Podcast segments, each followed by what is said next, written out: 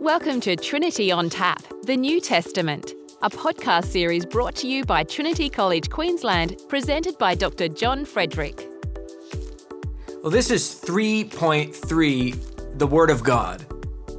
And you are still with me. My goodness, you folks are resilient. With the Boston accent and all, you're still coming back. Thank you very much for that. Great will be your reward in heaven. I'm sure of that. Well, today we're on to 1 Thessalonians 2, 13 through 16. And what I want to do today is focus on this thing that Paul says in those verses when he talks about the Word of God. So let us hear the Word of God from Thessalonians. And we also thank God continually because when you received the Word of God, which you heard from us, you accepted it not as a human word, but as it actually is the Word of God, which is indeed at work in you who believe. For you, brothers and sisters, became imitators of God's churches in Judea, which are in Christ Jesus. You suffered from your own people the same things those churches suffered from the Jews, who killed the Lord Jesus and the prophets and also drove us out. They displease God and are hostile to everyone in their effort to keep us from speaking to the Gentiles so that they may be saved. In this way, they always heap up their sins to the limit. The wrath of God has come upon them at last. So here's this phrase again the Word of God. The first thing I want to note as we exegete this text is that Paul is adamant that the word that was received by the Thessalonians was accepted not as a human word, but was rather the very word of God. This was God's own word. It was derived from God, it was given by God, and it is that through which God works by his Spirit. The author of Hebrews speaks about the activity of the Word of God in a similar manner. And he does this in Hebrews 4, verse 12. He says that the Word of God is living and active sharper than any two edged sword, piercing to the division of soul and of spirit, of joints and of marrow, and discerning the thoughts and intentions of the heart. As I mentioned before, these days, many want to argue that it is appropriate to refer to Jesus as the Word of God, but they seem to struggle with the idea that, in addition to Jesus, the words of Holy Scripture are the Spirit inspired Word of God written. When difficult biblical issues come up, I hear people say, but it's not a problem, John, because the Bible is not the Word of God. Jesus is. This is typically in response to some embarrassing biblical episode or to, you know, a difficult theological question. My view, though, and the view of the early church and the view of the apostles is that in addition to referring to Jesus as the Word of God, the Bible also is the Word of God written. The Bible is the divinely inspired product of human authors under the inspiration of the Holy Spirit. And it is the Spirit inspired words of the Bible themselves that are authoritative. Clearly, clearly, Jesus is the Word of God. I mean, we can learn this from the prologue of the Gospel of John. In the beginning was the Word, and the Word was with God, and the Word was God. He was in the beginning with God. All things were made through him. And the Word became flesh and dwelt among us. And we have seen his glory, glory as of the only Son of the Father, full of grace and truth. No doubt Jesus is the Word, the revelation of God, the ultimate divine self disclosure of God. Furthermore, all Scripture finds its climax and its clarity in the person of Jesus Christ. However, many will go on to conclude see, Jesus is the Word of God, not Scripture. To which I'll say, okay. And what would make you say something like that? And people will usually respond, I read it in John chapter 1. To which I usually reply, You mean the John chapter 1? which is in the Bible, which is a book that you just said is not the authoritative Word of God. Do you see the problem here? There is a circular argument that people use that undercuts the authority of the Bible while seeking to draw a major premise from the Bible. But you've already taken away authority from the text itself. How can you then cite that very text to make your point? Now, I've already made the point in an earlier podcast that the Bible itself, the early church fathers, the greatest theologians of the church, as well as all evangelicals, Roman Catholics, Eastern Orthodox, Anglicans, that is to say, the overwhelming majority of world Christians, view the biblical text itself as authoritative and trustworthy. So I won't belabor the point here too much. I would only encourage you to read further on the topic if you take issue with what I'm saying. This diminishing of the authority of Holy Scripture is not in any way helpful to the growth of the church. It's relatively simple to see what has happened when a diminishing view of the authority of the Bible has been accepted by denominations from across the globe. In every case, those denominations are in steep decline. Again, why? Well, for many reasons. But one of the major reasons is that no one can speak with any clarity or authority or conviction because they are unwilling to say, upon hearing the scriptures, this is the word of the Lord. And instead, they want to affirm that somewhere, hidden in the passage, subjectively discerned by individuals, is the Word of God. Often, this tactic is used to read our own opinions into Scripture against the clear meaning of Scripture because we cannot accept the difficult teachings that it presents. Now, it baffles me that the Thessalonian church, who clearly received the apostolic teaching as the Word of God, would be willing to suffer for this message. And yet, in our current context, we seem to be embarrassed by the text.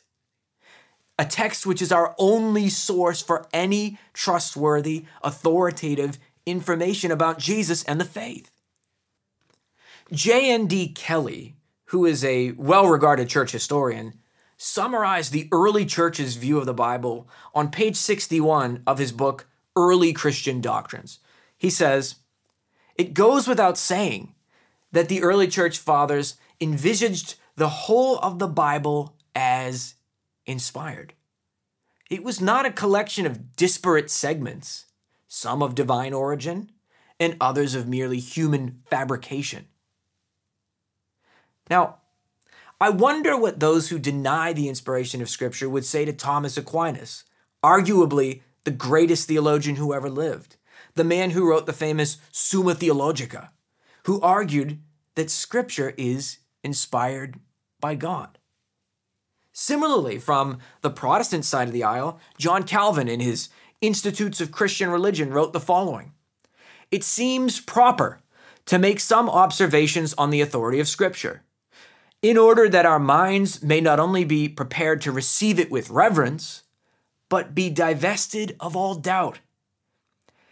When that which professes to be the Word of God is acknowledged to be so, no person, unless devoid of common sense and the feelings of a man, will have the desperate hardihood to refuse credit to the speaker. But since no daily responses are given from heaven, and the scriptures are the only records in which God has been pleased to consign his truth to perpetual remembrance with full authority, which they ought to possess with the faithful.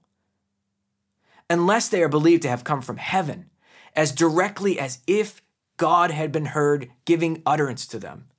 That's from Calvin's Institutes 171. From another angle, John Wesley, the founder of the Methodist Church, argued for the divine inspiration of Holy Scripture.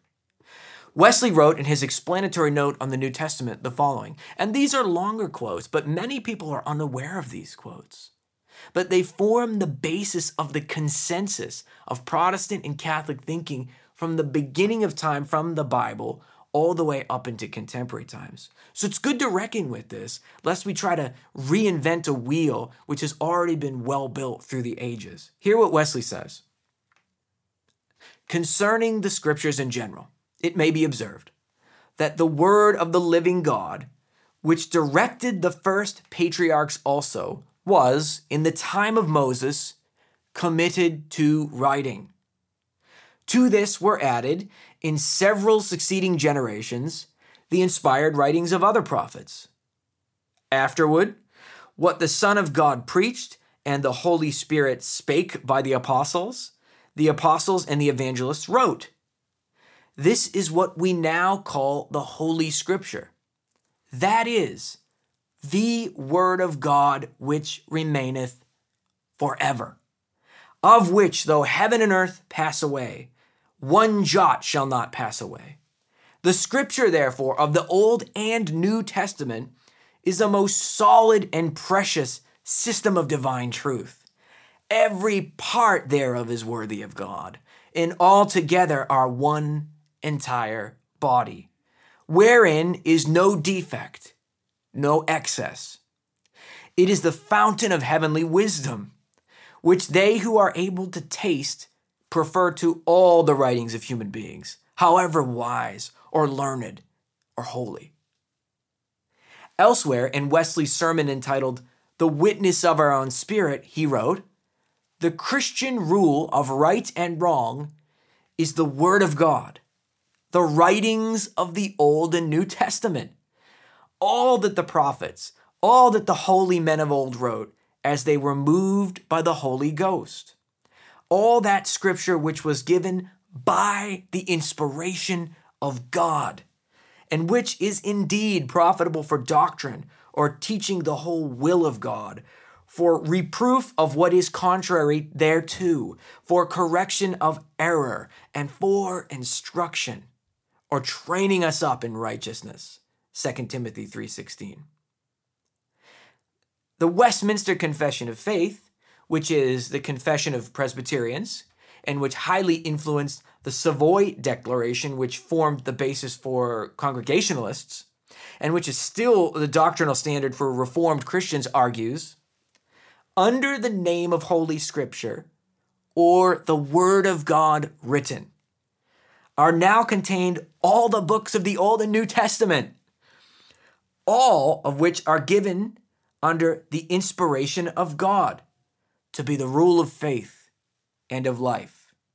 The authority of Holy Scripture, for which it ought to be believed and obeyed, depends not upon the testimony of man or church, but wholly upon God, who is truth itself the author thereof, and therefore it is to be received, because it is the Word of God.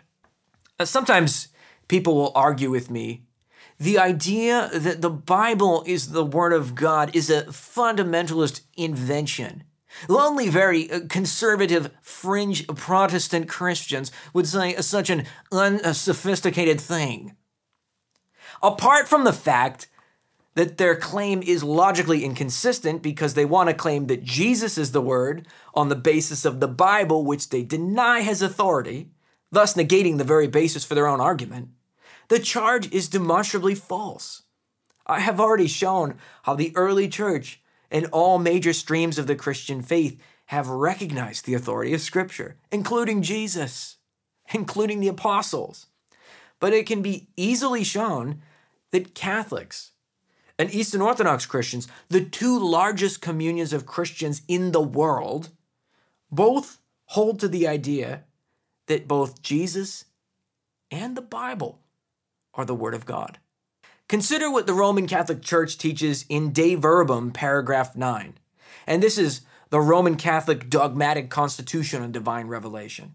It states this Sacred Scripture is the Word of God inasmuch as it is consigned to writing under the inspiration of the divine Spirit.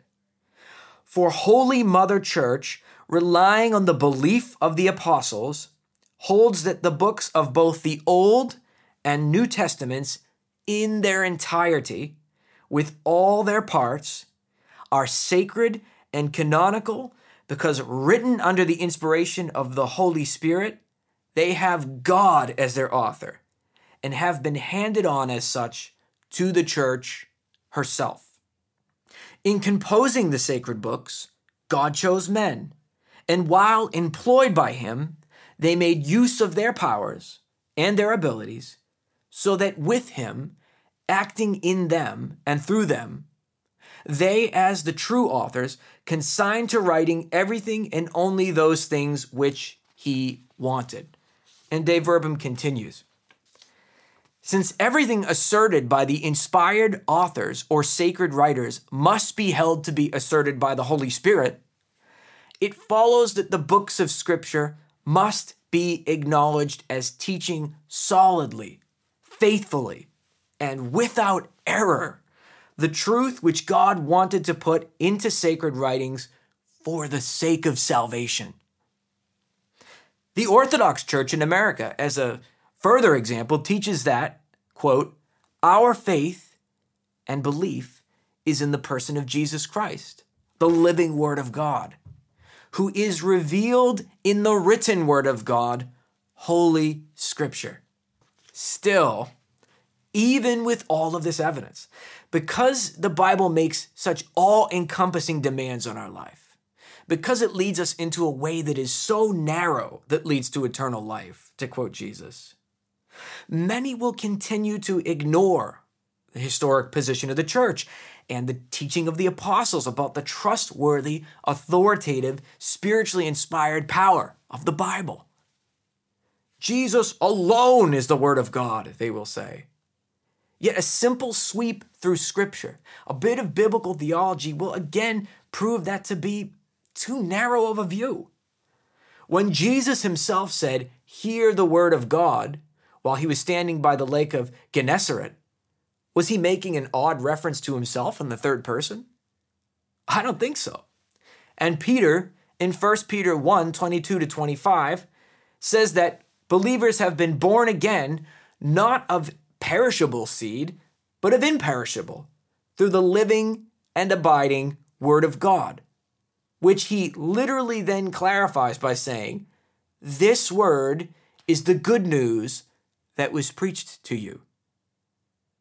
Elsewhere in Luke, Jesus says, Blessed, rather, are those who hear the word of God and keep it which is obviously not merely a reference to himself, but to the prophetic, inspired message of God throughout all Scripture. Furthermore, if there is any doubt that the Word of God is both Jesus and the inspired prophetic apostolic message of Scripture, the Old Testament is loaded with examples of prophets receiving and conveying the Word of the Lord in Malachi, Zechariah, Zephaniah, Micah, Jonah, Hosea, Joel, Ezekiel, Jeremiah, Isaiah, the Psalms, Genesis, everywhere, many other places. It is the word of the Lord that is said to come to people. Clearly, this means God's revelatory message. And clearly, it is not merely a reference to Jesus alone, but to the totality of God's revelation the climax of which is Jesus Christ, who, as the Protestant reformer Martin Luther so beautifully stated, comes to us in the crib of sacred scripture. Therefore, rather than diminishing the value of or standing in judgment over scripture, let us continue to marvel at it. Let us continue to wonder at the inspired, authoritative Word of God to us for us and for the life of the world. For as the Council of Orange said so beautifully, ignorance of the scriptures is ignorance of Christ. I'll catch you next time. This podcast was brought to you by Trinity College Queensland. Honest answers to tough questions. Visit trinity.qld.edu.au to learn more.